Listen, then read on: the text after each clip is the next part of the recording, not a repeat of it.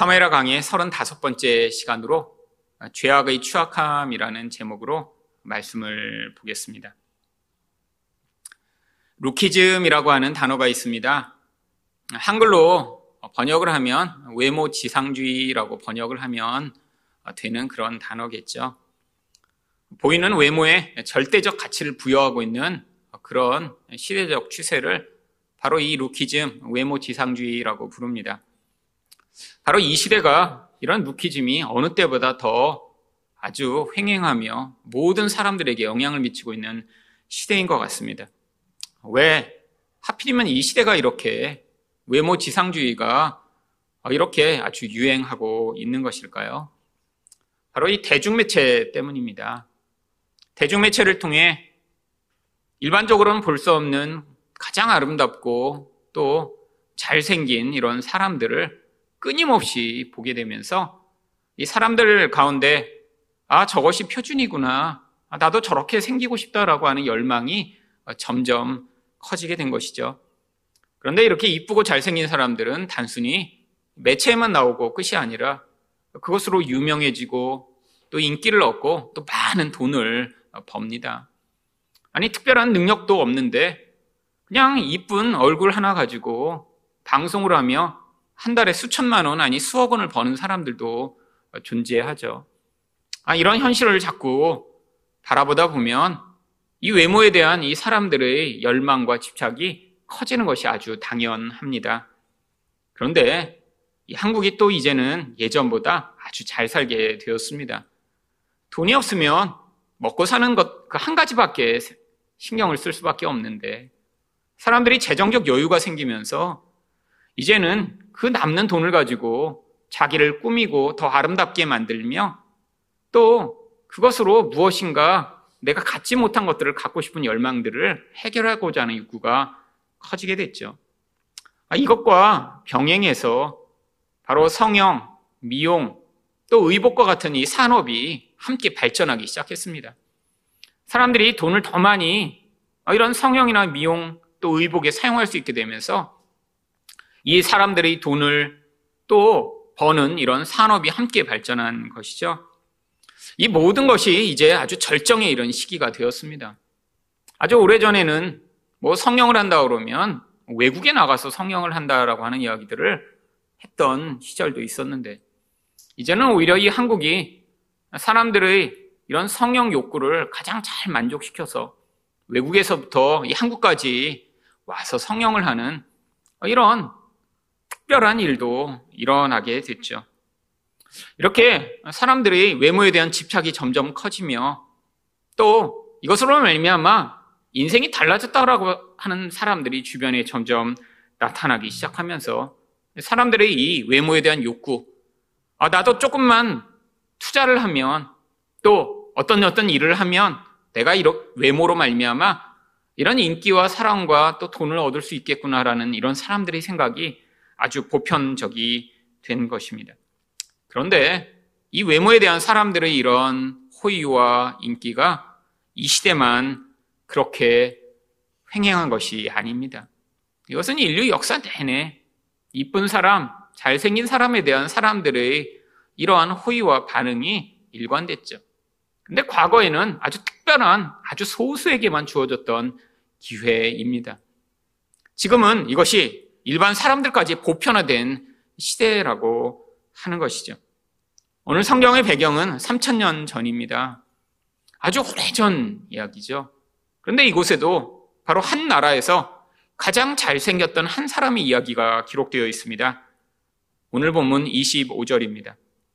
온 이스라엘 가운데에서 압살롬 같이 아름다움으로 크게 칭찬받는 자가 없었으니 그는 발바닥부터 정수리까지 흠이 없습니다. 여러분 3천년 전에도 한 사람을 보며 아, 이렇게 정말 아름답다라고 칭할 만한 이런 사람이 있었는데, 그런데 이 사람이 온 이스라엘에서 가장 아름답다라고 이야기를 합니다. 여러분, 그런데 특별히 이 사람의 아름다움이 얼마나 아름다운지, 이 정수리부터 발까지 하나도 흠이 없는, 아, 정말 완벽한 존재라고 하는 것이죠. 여러분, 사람이 이럴 수 있나요? 흠 하나도 없는 그런 완벽한 존재. 아, 그래서 한 나라에서 정말 그런 아름다움을 유일하고 가장 최고로 가지고 있는 이런 존재예요. 여러분, 고대였으니까 이런 성형이나 이런 사람을 바꿀 수 있는 그런 기술이 없던 시대였으니까. 이 압살롬이 이렇게 잘생기게 태어난 것, 이것은 아, 그가 정말 태어나면서 물려받은 그런 특별한 능력이죠. 아니, 그런데 왜 오늘 성경이 이런 잘생긴 한 사람의 이야기를 이렇게 자세히 묘사하고 있는 것일까요? 바로 이 외적 아름다움을 통해 그의 내적 추함을 대조적으로 보여주고자 하고 있는 것입니다. 여러분, 원래 더러운 것이 가득한 곳에 아주 더러운 것이 같이 있으면 그게 얼마나 더러운지 잘 표가 나지 않습니다. 근데 아주 깨끗한 곳에 더러운 것이 있으면 그 더러운 것이 더 표가 나게 되어 있죠. 마치 흰 옷에 검정색 얼룩이 묻으면 잘 드러나죠. 여러분, 이 압살롬의 이 외모의 아름다움을 성경이 묘사하는 이유는 바로 그 외모와 대조되는 그의 엄청난 이 악의 모습을 성경이 대조적으로 보여주고자 하는 것입니다. 우리는 이 압살롬 이야기를 읽으며 이렇게 생각하기 쉽습니다. 야, 이렇게 잘생긴 사람이 어떻게 이렇게 악한 생각과 행동을 할 수 있을까? 여러분, 그런데 성경을 이렇게 읽는 경우는 여전히 성경을 도덕적이고 교훈적으로 읽는 것입니다. 여러분, 성경은 우리에게 어떤 나쁜 놈이 있는데 이 나쁜 놈을 보고 너희는 비난하거나 그렇게 살지 말라라고 이야기하는 책이 아닙니다. 성경이 우리에게 가르치고자 하는 말씀은 바로 이곳에 나오는 이 존재들이 바로 이 인간이라고 하는 존재를 대표적으로 보여주고 있다라고 하는 것이죠. 여러분 바로 우리가 사무엘 상을 보면서 배웠던 것이 바로 그것입니다. 사무엘 상에 어떤 존재가 나왔나요? 바로 사울과 다윗이라는 존재가 있었죠. 여러분 그런데 이 사울과 다윗이 무엇을 보여주나요? 어떤 나쁜 왕과 좋은 왕, 이 두 사람을 대조하여 보여주는 것이 아니라 바로 사울이라는 존재를 통해 이 인간의 옛사람의 모습을 끊임없이 성경이 보여주었던 것입니다. 아니, 우리도 왕되고자 하며 하나님의 뜻을 거부하며 내 뜻이 좌절되었을 때 끊임없이 분노하고 미워하는 그런 존재임을 이 성경이 이 사울을 통해 보여준 것처럼 바로 이곳에서는 이 압살롬을 통해 바로 우리 또한 이런 외적인 것에 집착하며 그 외모의 아름다움만을 추구하는 자들인데 그런데 우리는 압살롬과 같은 그런 아름다움을 갖지 못했음에도 불구하고 우리 내면에는 이 압살롬과 같은 더럽고 추한 것이 가득한 존재임을 보여주고 있는 것이죠. 여러분 이게 참 더 안타깝죠. 아니 우리에게 이런 압살롬처럼 아니 대한민국에서 가장 잘난 아름다움을 가지고 있으면서 아, 이런 내면의 추함이 압살롬을 닮았다면 조금은 덜 안타까울 텐데. 아니, 우리 외모는 그렇게 탁월하지 못하고 외적으로 그렇게 자랑할 만한 것이 없으면서 내면만 압살롬을 닮았다니요. 하지만 성경은 우리 안에서 이렇게 우리 자신이 가지고 있는 이 추함을 발견하여 이 더럽고 추한 것을 해결하실 유일한 분이신 하나님을 의존하기를 우리에게 요청하고 있는 것입니다. 그렇다면 죄악은 어떤 추한 모습을 가지고 있나요? 첫 번째로 교만입니다. 26절 말씀을 보겠습니다. 그의 머리털이 무거움으로 연말마다 깎았으며 그의 머리털을 깎을 때 그것을 달아본 즉 그의 머리털이 왕의 저울로 200세겔이었더라. 여러분 이 26절은 이 압살롬의 아름다움을 어떤 구체적인 어떤 상황을 통해 더 자세히 보여주고자 이곳에 이런 머리 깎는 이야기를 기록한 것입니다. 여러분, 압살롬의 아름다운 가운데 특별히 아주 자랑할 만한 것이 이 머리털이라고 하는 것이죠. 그런데 압살롬이 이 머리털을 1년에 한 번만 깎았대요. 아마 그러니까 평소에 이 압살롬의 머리는 아주 치렁치렁하게 긴 머리였을 것입니다. 여러분, 그런데 이렇게 자른 머리를 너무 무거워서 잘랐는데 1년에 한 번 그 머리를 재보니까 200세겔이었다라고 이야기합니다. 1세겔은 약 11.4g입니다. 200세겔이면 2.28kg 정도의 무게입니다. 여러분, 허리까지 오는 여자의 이런 머리를 다 잘라서 무게를 재면 약 300g에서 400g 정도가 나온다 그래요. 여러분, 치렁치렁한 긴 여자의 머리를 잘랐는데 3, 400g이 나오는데 이 압살롬이 머리를 빡빡 깎은 것도 아니고 너무 무거워 일부만을 잘라냈는데 그 무게가 2kg가 넘는다니요. 어떤 사람은 그래서 이것이 과장적인 이야기라고 이야기를 합니다. 하지만 나중에 이 머리털로 말미암아 벌어지는 사건을 보면 이게 과장적인 것만이 아니었음을 알 수 있습니다. 여러분 머리가 2kg나 되는 큰 이런 무게를 가지고도 왜 머리를 1년에 한 번만 깎은 것일까요? 여러분 그것이 바로 이 압살롬의 아주 최고의 자랑거리였기 때문이죠. 여러분 머리에 몇백 그램만 이런 무거운 것이 올라가도 무거운데 아니 2kg나 되는 그 무게로 말미암아 어, 이 목을 가눌 수 없게 돼서야 머리를 잘랐다는 것은 평소에 그 치렁치렁하고 풍성한 머리를 자랑하고자 하는 이 압살롬의 자랑이 극에 달했음을 보여주고 있는 것입니다. 압살롬은 자기 자랑거리를 정말 감추고 싶지 않았던 것이죠. 어떻게든 그 머리로 말미암아 아, 나는 이런 존재야. 나는 어떤 사람보다 풍성한 머리를 가지고 있으며 나는 어떤 사람보다 아름답고 멋진 사람이야라고 자랑하고 싶었던 것이죠. 압살롬의 머리는 그의 자랑의 상징이며 교만의 상징이었습니다. 여러분, 성경이 그의 치렁치렁하고 풍성한 머리를 이야기하고 있는 것은 압살롬이 그 머리의 풍성한 만큼이나 그가 얼마나 교만한 인간인지를 묘사하고 있는 것이죠. 여러분, 교만이라는 게 무엇인가요? 바로 눈에 보이는 무엇인가를 의존하여 그것으로 힘을 삼고 결국 그것으로 자기 존재를 높이며 그것으로 자기 인생을 만들어가고자 하는 그 인간의 중심된 교만을 바로 이야기하고 있는 것입니다. 여러분, 근데 문제가 인간이 이렇게 교만하게 되면 하나님을 의존할 수 없습니다. 하나님은 눈에 보이시지 않거든요. 하나님은 또한 내가 그 교만으로 말미암아 어떤 것을 의존하여 그것으로 내가 더 높아지고 내가 더 강한 자가 되기를 열망하는데 하나님은 우리가 하나님을 의존하면 우리를 높여주시는 것이 아니라 바로 그것을 통해 우리가 얼마나 약한 자임을 깨닫게 하셔서 오히려 하나님만을 높이는 자가 되도록 만드시고자 하는 것이죠. 여러분, 그래서 교만한 자는 절대로 하나님을 의존할 수 없습니다. 마음의 중심에서 무엇인가 자기가 이렇게 가지고 있는 무엇을 사람들이 열망하며 좋아하기 시작할수록 아, 그것이 자기가 노력해서 얻은 것이 아님에도 불구하고 그것을 의존하는 그 의존이 점점 커지며 마음에 있는 이 교만이 극에 달하게 되죠. 여러분, 압살롬이 이렇게 이쁘고 압살롬이 이렇게 정말 치렁치렁한 머리를 가지게 된데 압살롬이 노력이 조금이라도 들어갔을까요? 아니, 어려서부터 머리를 이렇게 풍성하게 만들기 위해 뭐 창포로 매일 머리를 감고 아니, 매일처럼 뭐 머리 두피 마사지를 했더니 아, 그렇게 아름다운 머리를 가지게 된 것일까요? 아니에요.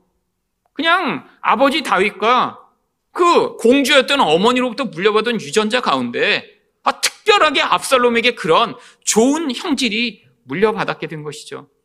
아니, 압살롬이 이렇게 왕자로 태어난 것이 아, 그것이 압살롬이 선택한 것인가요? 아니에요. 태어나 보니까 그냥 왕자였습니다. 태어나 보니까 모든 좋은 것을 그냥 누리게 됐어요. 그런데 문제는 자기 노력도 아니고 그냥 행운처럼 주어진 그 모든 것을 사람들이 좋아하고 열망하며 압살롬, 압살롬 사람들이 이런 인기를 얻게 되니까 그것을 자기 힘으로 삼고 그것을 의존하는 교만이 점점 점점 커지게 된 것이죠. 결국 아버지 다윗이 가지고 있던 그 하나님에 대한 절대 의존의 마음은 그 마음에 하나도 없으며 어떻게든 자기를 높이고 자기를 강하게 만들며 자기가 모든 것의 왕이 되고자 하는 이 열망만이 가득한 존재가 되어버린 이 교만의 근원. 결국 압살롬에게 주어진 이 아름다움, 압살롬에게 주어진 이런 좋은 환경은 결국 영적으로는 그에게 독이었던 것입니다. 여러분, 많은 사람들이 이런 압살롬과 같은 그런 아름다움을 갖기를 열망합니다. 여러분, 그런데 이게 꼭 아름다움만인가요? 아니에요.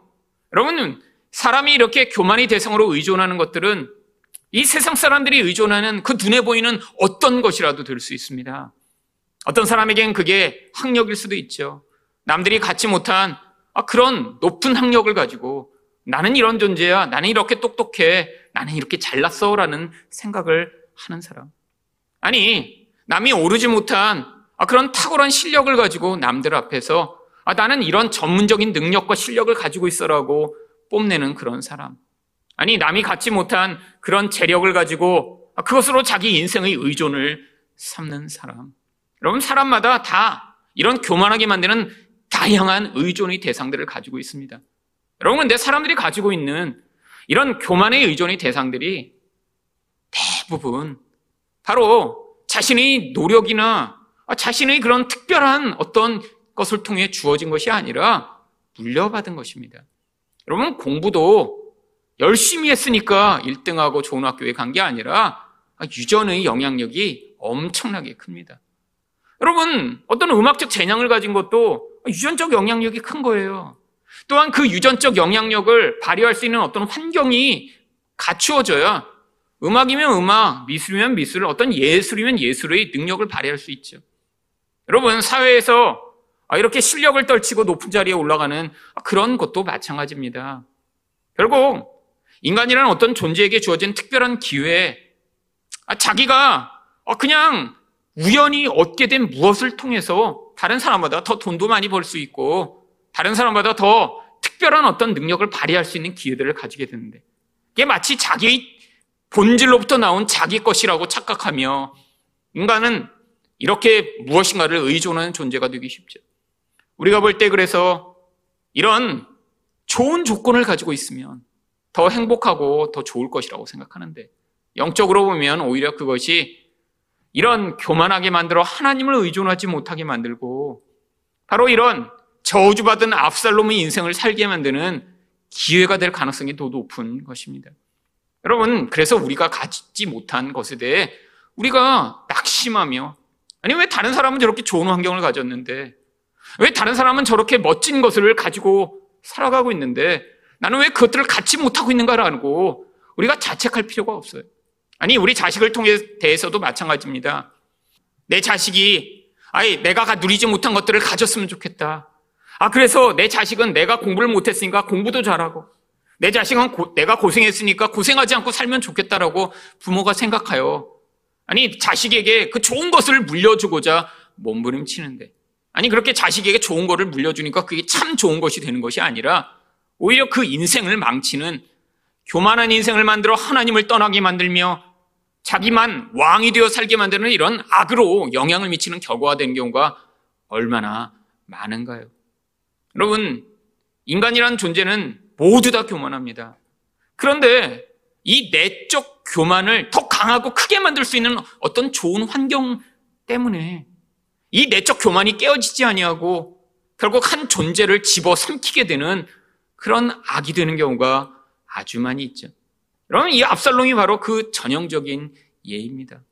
만약에 압살롬이 다윗처럼 아주 깊은 고난의 과정들을 지나갈 수밖에 없었다고 생각해 보세요. 아니, 외모가 그렇게 탁월하지 못했고, 외모 때문에 스스로 깊은 자책과 고민을 하는 사람이었다고 생각해 보세요. 아마 그 과정을 통해 그가 오히려 교만하기보다는 하나님을 만날 기회를 가질 그런 훨씬 더 유익한 기회를 가질 수도 있었을 텐데. 이 압살롬은 어떤 것에 있었어도 아마 이스라엘 전체에서 가장 탁월한 외모와 탁월한 부와 탁월한 혈통을 가지고 살면서 결국에는 하나님을 만날 기회를 갖지 못했던 것입니다. 여러분, 모든 인간은 교만한데, 근데 문제는 스스로, 아, 나는 교만한 사람이야 라고 생각하는 사람은 아주 소수라고 하는 것이죠. 여러분, 우리가 교만한지 아닌지 알 수 있는 그래서 몇 가지 그런 상황들이 있습니다. 첫 번째는 내가 세상이 중요하다고 여기는 것들을 포기하지 못할 때 바로 그것이 여러분의 교만의 대상이며 여러분이 교만하다는 것들을 보여주는 것입니다. 어떤 사람은 돈을 포기하지 못하는 사람이 있어요. 그래서 정말로 자기 인생 가운데 그 돈에 대한 집착이 너무 커서 늘 문제가 됩니다. 자신은 스스로 생각해요. 아, 나는 아, 이 돈을 이렇게 허투루 쓰지 않고 아, 이렇게 열심히 일해서 많은 돈을 모으고 있어. 하지만 그것들을 포기하지 못하는 그것 자체가 그 사람이 얼마나 교만한 인간인가를 보여주고 있는 것이죠.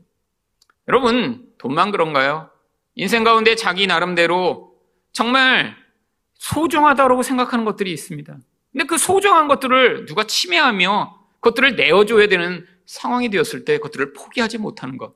그게 바로 그 사람이 자기 인생의 근거를 두고 있는 교만의 그런 근원이었던 것이죠. 여러분, 하나님이 우리 인생에 찾아오십니다. 무엇인가 내가 소중히 여기하는 것들을 내놓도록 하세요. 근데 그때 여러분 불편하세요? 여러분, 바로 그게 여러분의 교만의 근거입니다. 여러분, 자기 우상을 하나님 앞에서 직면하지 못하면 결국 인간은 그 우상의 영향력을 받아 겉모습이 아무리 화려하고 아름다울지라도 내면은 이 압살롬처럼 더럽고 추하여 주변에 있는 모든 사람들을 악으로 몰아넣는 인간이 되기 쉽습니다. 하나님이 여러분의 인생 가운데 찾아오셔서 우리 인생의 이 교만의 근거들을 하나씩 무너뜨리시고 우리 영혼의 이 악을 제거하셔서 우리가 정말 겉모습이 아닌 내면으로 진짜 하나님이 원하시는 아름다운 사람이 될 수 있도록 만들어 가시는 것입니다. 여러분, 이런 교만했던 압살롬은 결국 그 교만으로 말미암아 어떤 일을 하나요? 결국 자기 인생에서 방해되는 모든 사람들을 죽이려고 합니다. 근데 그 사람들이 자기 원수가 아니에요. 자기 가족이며 자기 아버지예요. 자기 형이에요. 여러분, 이 압살롬이 이 암논 첫째 아들인 암논을 죽인 이유가 단순히 자기 여동생 다마를 이 암논이 겁탈했기 때문만은 아니었습니다.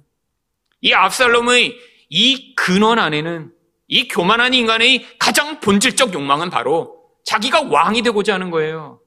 근데 이 왕이 되고자 하는 이 압살롬의 이 교만의 열망 가운데 가장 방해가 되는 사람이 바로 암논이었습니다. 왜? 암논만 없으면 자기가 바로 그 다음 왕이 계승자거든요. 여러분, 이게 바로 이 무서운 교만의 결과입니다. 내가 늘 왕이 돼야 돼요.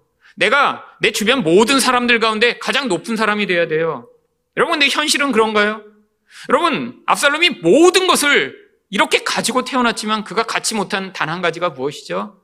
바로 왕이 계승자가 아니었다는 것입니다. 장남이 아니었어요. 아니, 그런 잘생기는 외모를 가지고 태어났는데, 아니, 왕자였는데, 아니, 이런 탁월한 지혜를 가지고 있었는데, 근데 장남으로 태어나지 않았어요. 여러분, 그랬더니 자기 형을 죽이면서까지 그 왕의 자리에 서고자 합니다. 여러분, 이게 바로 이 교만한 인간들의 모습이에요. 여러분, 근데 뭔가 갖지 못한 경우 얼마나 많은가요? 내가 무엇인가를 통해, 이 교만을 통해 내가 가장 높고 가장 위대하고 가장 사랑받는 자가 되길 열망하는데 그 사람들이 중요하다고 여기는 것을 갖지 못하게 되면 어떻게 하나요? 그게 바로 우리의 모습입니다. 마음에 불평과 원망과 질투와 미움이 가득한 거예요. 내가 갖지 못한 것들을 가진 사람을 보면 그 사람이 부럽고, 아, 그래서 내가 갖지 못한 나 자신이 열등하게 여겨지며, 끊임없이 그래서 그 갖지 못한 것을 열망하며 살아가는 그, 그런 우리의 모습이요. 결국 이 교만으로 말미암아 인간은 어떻게 되나요? 비교 의식에 사로잡히게 됩니다. 여러분 누군가 자꾸 비교하세요. 다른 사람이 가진 무엇을 자꾸 보며 그게 부러우세요. 여러분 여러분의 교만이 만들어낸 결과가 비교 의식으로 나타나는 거예요. 아니 여러분이 열등감이 많으세요? 어떤 무엇인가 잘나고 멋지고 좋은 것을 가진 사람을 보면 자꾸 비교돼 나는 아무것도 못하고 아무것도 갖지 못했는데라는 생각이 드세요. 여러분이 소심하고 여러분이 착한 게 아니라 교만이라고 하는 이 압살롬과 같은 무서운 죄악이 여러분이 영혼을 지배하고 있기 때문에 그게 바로 비교의식으로 말미암아 열등감이라고 하는 그런 결과로 나타나고 있는 거예요. 여러분이 착해서 그렇게 된 게 아닙니다. 여러분이 소심해서 그런 열등감을 가진 게 아니에요. 교만하기 때문에 그런 죄악의 영향을 받고 있는 것이죠. 여러분, 이 압살롬이 왕이 되고자 자기 형만 살해한 것이 아닙니다. 결국에는 이렇게 아름다웠던 압살롬이 자기의 왕권의 방해가 되는 아버지마저 죽이고자 합니다. 여러분, 이게 압살롬의 본질이죠. 왜? 아니, 아버지가 이렇게 자기를 불러왔는데 지금 아버지가 자기를 인정하지 않는 것 같아요. 그러니까 스스로 왕으로 선포하며 자기를 왕으로 세웁니다. 사무엘하 15장 10절입니다. 이에 압살롬이 정탐을 이스라엘 모든 지파 가운데 두루 보내 이르기를 너희는 나팔 소리를 듣거든 곧 말하기를 압살롬이 헤브론에서 왕이 되었다 하라 하니라. 여러분 아버지가 살아 있고 아버지가 벌정해요. 아버지가 왕이에요. 그런데 아들 스스로 내가 왕이다라고 사람들에게 선포하고자 하는 이 무서운 시도요. 여러분 이게 바로 교만한 사람들이 보이는 모습입니다. 아니 이 압살롬의 교만이 다른 모든 사람보다 컸기 때문에 결국 그 교만에 사로잡혀 이런 반응을 하게 되는 것이죠. 여러분 교만하여 결국 하나님과의 관계도 깨지고 가장 가까운 사람과의 관계도 다 파괴됩니다. 결국 주변 사람과의 관계가 이렇게 자꾸 깨어지는 사람들은 그게 뭔가 관계의 기술이 잘 없거나 아니 다른 악한 사람들이 주변에 많기 때문이 아니라 자기 안에 있는 이 무서운 교만으로 말미암아 결국에는 관계가 깨어진다는 사실을 인지해야 합니다. 결국 이 교만이 인간의 죄악이 만들어내는 가장 추하고 더러운 악이에요.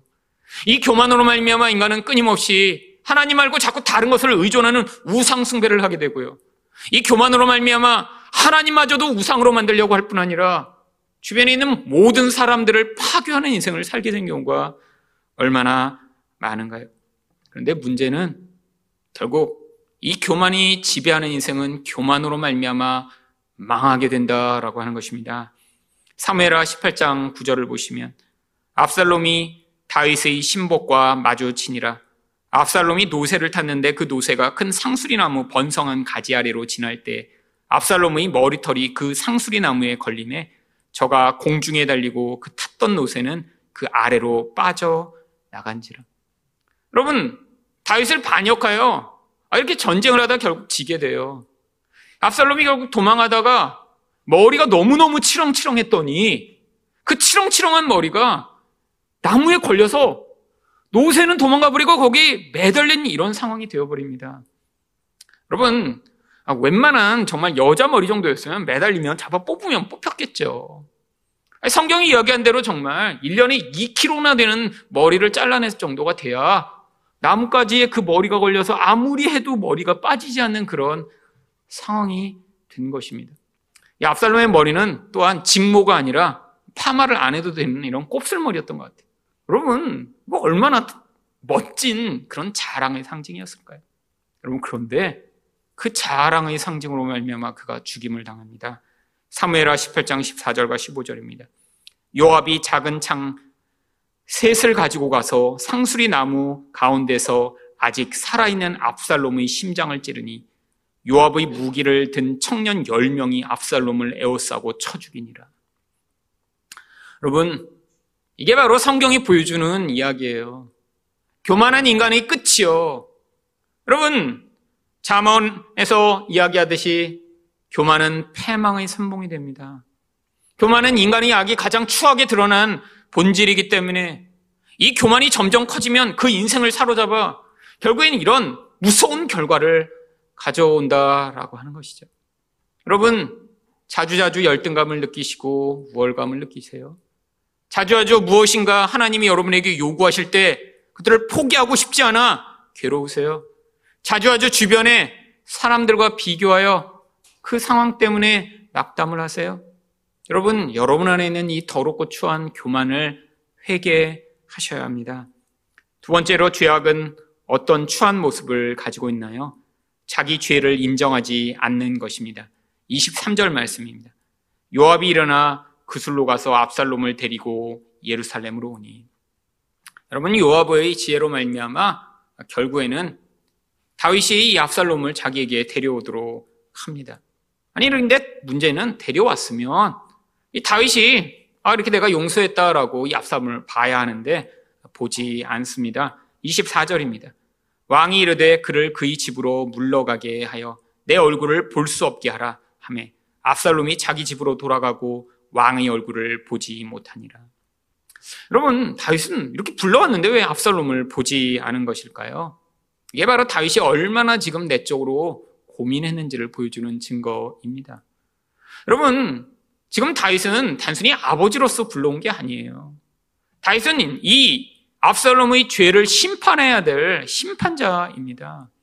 아, 그런데 지금 자신은 이 심판자로서의 역할과 아버지의 역할 사이에서 끊임없이 갈등하다가 아, 결국에는 결정을 내리지 못하고 그냥 멀리 있는 압살롬을 그대로 둔 채로 마음으로만 계속 그를 열망하고 사모하고 있었는데 아, 옆에서 그냥 훅 밀어갖고 어, 그냥 자기가 의도하고 자기가 아직 결정하지 않은 상황에서 압살롬을 불러오게 된 거예요. 아직 이 내면의 갈등이 완전히 해결된 게 아닙니다. 아, 그러니까 지금 불러왔는데 자기가 그냥, 아, 그래, 맞아. 이렇게 해야지. 하라고 불러왔으면 아들이 와서 그래, 내가 너를 완전히 용서했다. 내 안에 이렇게 갈등이 없구나. 라고 하면 그를 완벽하게 용서하며 화해할 수 있었는데. 아직 지금 마음이 준비가 안 된 거예요. 마음에서는 이래도 되나? 내가 왕인데. 아니, 이렇게 했다가 모든 사람들이 다 그걸 요구하면 어떻게 하지? 내가 심판자로서 이렇게 불이하게 해도 되나? 라는 그 갈등 가운데 결국에는 보지 않기로 한 것이죠. 여러분, 이게 바로 이 압살롬의 죄가 얼마나 무서운가를 보여주는 것입니다. 아버지로서 양심이 조금만 있으면 용서할 수 없는 그런 죄임을 보여주는 것이죠. 여러분, 근데 지금 압살롬은 아버지가 자신을 보지 않는 것 때문에 지금 안달이 나기 시작합니다. 그래서 요압을 불러 지금 아버지에게 자기가 다시 나아갈 수 있도록 해달라고 요청하는데 요압이 오지 않아요. 그러니까 밭에 불을 질러 갖고 요압이 결국 화가 나서 찾아오게 만듭니다. 그때 뭐라고 얘기하나요? 32절입니다. 압살롬이 요압에게 대답하되 내가 일찍이 사람을 내게 보내 너를 이리로 오라고 청한 것은 내가 너를 왕께 보내 아르게 하기를 어찌하여 내가 그 술에서 돌아오게 되었나이까 이때까지 거기서 있는 것이 내게 나았으리이다 하려 함이로다. 이제는 내가 나로 하여금 왕의 얼굴을 볼 수 있게 하라. 여러분 요압을 통해서 왕에게 가서 이야기를 하도록 요청합니다. 여러분 왜 이렇게 열망한 거죠? 이 아버지의 마음을 지금 알지 못하고 지금 이렇게 열망으로 아버지를 만나고 싶은데 여러분 정말 아버지를 사랑해서 그런 건가요? 아니에요. 다음 장을 보면 압살롬에게 아버지를 향한 사랑이 하나도 없음을 알 수 있습니다. 자기밖에 없는 인간이에요. 아버지를 죽여 내가 왕이 되고자 하는 그 열망이 가득한 인간이에요. 아니, 아버지를 빨리 죽여서 자기가 왕이 되고자 하는 이 인간이 왜 다윗을 이렇게 보기를 열망하고 있죠? 다윗에게 인정을 받아야 이제 활동을 재개해서 자기가 왕이 될 수 있거든요. 여러분, 아버지조차 자기가 왕이 되게 만드는데 지금 도움이 돼야지만 아버지와 관계를 맺고자 하는 거예요. 여러분, 이 교만한 인간이 이 무서운 모습이요. 여러분, 그런데 이게 더 어떻게 표출되는 줄 아세요? 32절 하반절을 보시면 요압에게 뭐라고 얘기합니까? 내가 만일 죄가 있으면 왕이 나를 죽이시는 것이 옳으니라. 여러분, 내가 죄가 있으니까 지금 죽겠다는 거예요? 아니에요. 나는 지금 왕을 빨리 봐야 돼. 나는 죄가 없어. 그러니까 왕이 나를 봐도 날 죽이지 못할 거야 라고 지금 주장하고 있는 거죠. 여러분, 얼마나 뻔뻔한 인간입니까? 지금 다윗은 내면으로 내 아들이라 어떻게 죽이지는 못하는데 근데 저걸 저대로 그냥 놔둘 수는 없는데 라는 갈등으로 이 아들을 못 보고 있는 건데. 지금 압살롬은 내가 죽일 죄가 있으면 나를 죽여. 그게 맞지. 하지만 나는 내가 아버지를 보고자 하는 건 난 맞기 때문이야. 나는 죄가 없기 때문이야. 라고 주장하고 있는 거죠. 여러분 왜 압살롬이 이런 생각을 하게 되었을까요? 이게 바로 교만한 인간들이 가지는 스스로를 정당화하는 그런 모습입니다. 여러분, 교만하면 자기 자신은 늘 옳아요. 자기 자신은 늘 맞아요. 나는 정답이에요. 다른 사람의 생각, 다른 사람의 반응을 받아들일 수 없습니다. 내가 틀렸다는 생각을 하지 못해요. 그러니까 어떡합니까? 내 생각을 어떻게든 관철시키려고 합니다. 이게 교만의 증거예요. 나는 틀린 적이 없어요. 나는 실패한 적이 없어요. 아, 나는 항상 맞아요. 그래서 주변 사람들에게 자기 생각을 강요합니다. 아니, 이렇게 남을 죽이고도 뻔뻔한 모습을 보이는 이 모습의 근거가 바로 이 교만이라고 하는 것이죠. 여러분, 이게 바로 무서운 것입니다. 여러분, 근데 이런 태도가 우리 안에 다 있죠.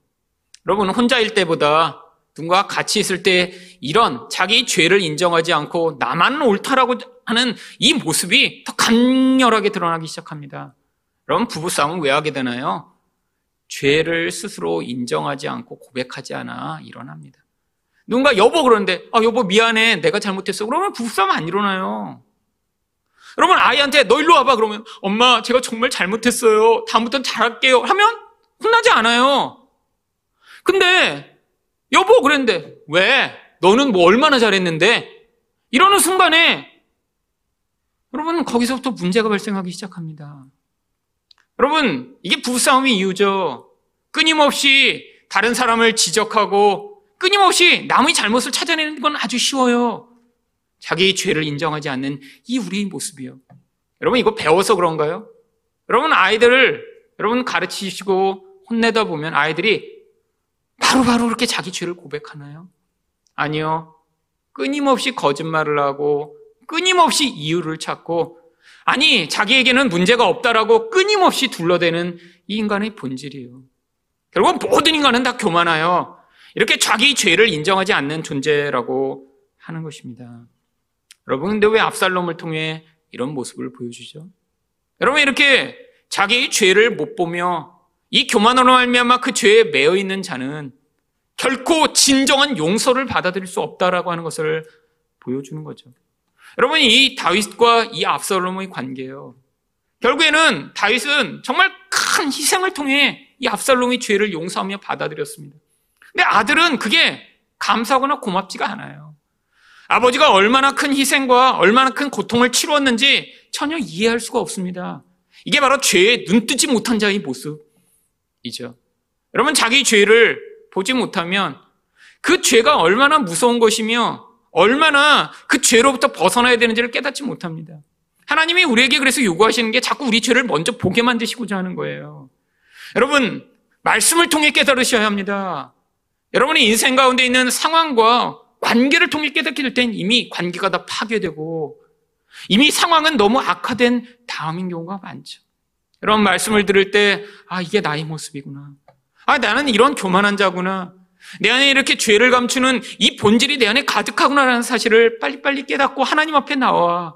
하나님, 이 죄가 만들어낸 이 더럽고 추한 모습을 용서해달라고 하는 반응을 하나님한테 하실 때, 여러분, 그 죄에서 여러분을 구원하시는 은혜를 경험할 수 있습니다. 여러분, 신약성경에 보면 바디메오라고 하는 한 사람이 나옵니다. 여러분, 근데 이 사람 참 집요한 사람이에요. 여러분, 근데 성경에 왜 이 바디메오라는 사람에 대해 성경에 기록하고 있는 줄 아세요? 그럼 바디메오 이야기가 마가복음 10장 46절부터 나옵니다.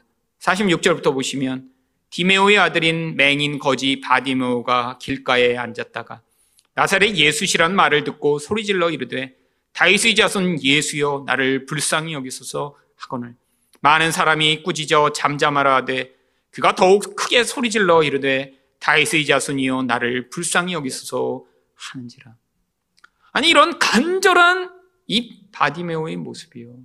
아 그랬더니 어떤 결과가 나타났나요?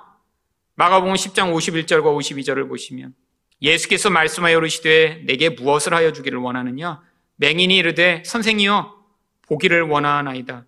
예수께서 이르시되 가라 내 믿음이 너를 구원하였느니라 하시니 그가 곧 보게 되어 예수를 길에서 따르니라. 여러분 성경이 바디메오 이야기를 기록하고 있는 건 이렇게 간절히 무엇인가를 원하면 주어진다라는 것을 이야기하고 하는 게 아니에요. 여러분 바로 이 마가복음 10장에 무슨 얘기가 나오고 있는 줄 아세요? 예수님이 제자들한테 아, 내가 이제 곧 예루살렘에 올라가면 고난을 받고 죽게 된다라고 말씀하셨습니다. 그때 제자들이 예수님께 뭘 요청하는 줄 아세요? 예수님, 예루살렘에 올라가시면 저를 오른쪽, 왼쪽에 세우셔서 영의정과 좌의정을 만들어 주세요라고 요한과 야고보가 요청하다가 걸려서 제자들끼리 싸움이 붙습니다. 야, 그 자리는 내 자리인데 네가 어떻게 감히? 여러분, 그들에게 예수님이 가르치시고자 하는 거예요. 몰려. 이 바디메오처럼 눈을 뜨게 해달라고 간구하라고요. 지금 이 무서운 인간의 교만, 더 높은 자리에 올라가고자 하는 이 교만, 그 교만이 예수가 십자가에 매달리러 가는 그 길 가운데도 표출돼 예수를 향해 저를 더 높은 자리에 세워주세요라고 요청하는 이 제자들의 모습. 이게 바로 눈을 뜨지 못한 자기 죄를 보지 못한 인간들의 모습이며 바디메오가 바로 그 자리에 등장하는 거예요. 예수여 눈을 뜨게 해주세요. 우리들에게 요청하라고 하는 거예요. 우리 죄를 보게 해달라고 요청해달라고 하는 거예요. 무슨 죄예요? 내가 더 강한 자가 되고, 내가 더 높은 자가 되고, 예수의 그 치맛자락을 붙들고, 내가 더 강한 자가 돼. 이런 영광스러운 자리에 서기 원하는 이 무서운 교만을 하나님 앞에서 회개할 수 있도록요. 여러분, 여러분도 똑같이 기도하셔야 됩니다. 눈을 뜨게 해달라고요. 바디메오처럼 다윗의 자손 예수요. 나의 눈을 뜨게 해주셔서 내 죄를 보고 내 교만을 보고 하나님 정말 내가 이렇게 더 강하고 더 크고 더 멋진 자가 돼. 내 인생의 행복을 찾고자 하는 이 무서운 교만으로부터 벗어나게 해달라고 눈을 뜨게 해달라는 간구를 할 수 있도록 여러분 하나님 앞에 나아가셔야 합니다. 여러분 우리 가장 무서운 죄는 바로 이것입니다. 여러분 그래서 여러분 행복하지 못한 거예요. 자꾸 남과 비교하니까요. 더 잘 살고 더 멋지고 아니 더 행복하게 보이는 주변 사람들을 보며 여러분 자꾸 그래서 불행한 거예요. 하나님이 여러분에게 주시는 이 용서와 구원과 은혜는 아무 관심이 없고 아니 이 땅의 인생을 통해 하나님이 우리를 예수처럼 만드셔서 그 하나님이 나라로 부르실 것에 대한 아무런 관심이 없고 내가 더 얼마나 예쁘게 될까? 아니 내가 더 얼마나 행복한 인생을 살까? 내가 얼마나 더 좋은 집에 가서 살까?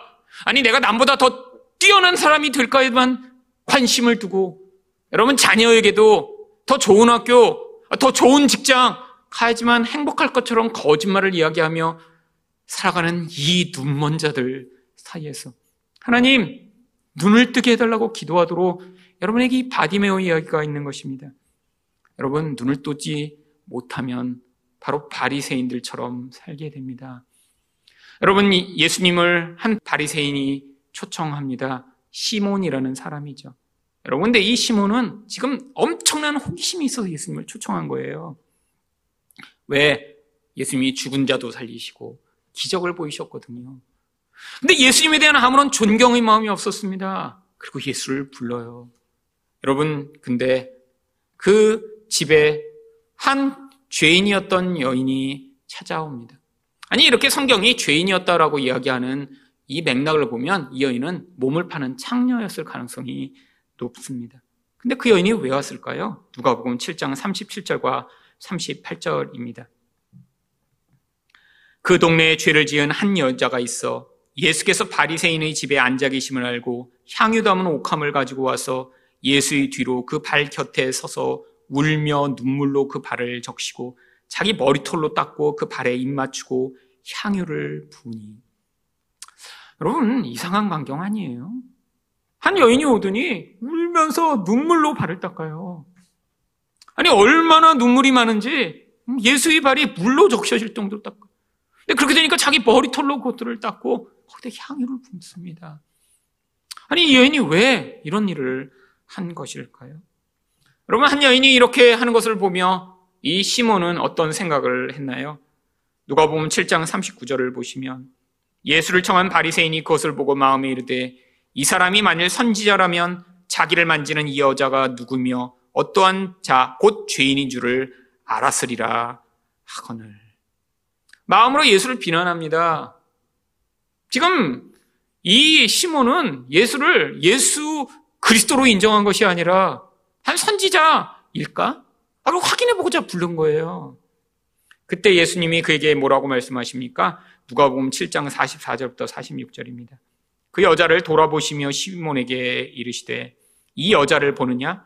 내가 내 집에 들어올 때 너는 내게 발 씻을 물도 주지 아니하였을 때 이 여자는 눈물로 내 발을 적시고 그 머리털로 닦았으며 너는 내게 입맞추지 아니하였을 때 그는 내게 들어올 때부터 내 발에 입맞추기를 그치지 아니하였으며 너는 내 머리에 감염류도 붙지 아니하였을 때 그는 향유를 내 발에 부었느니라.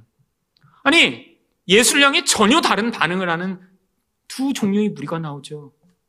아니 이 죄인이라는 여인은 아, 도대체 말할 수 없는 환대와 아니 그 예수를 만난 것 자체가 너무 부끄러워 머리에도 붙지 못하고 발에다 향유를 부으며 눈물로 예수를 영접했는데 이 바리새인은 아무것도 하지 않습니다.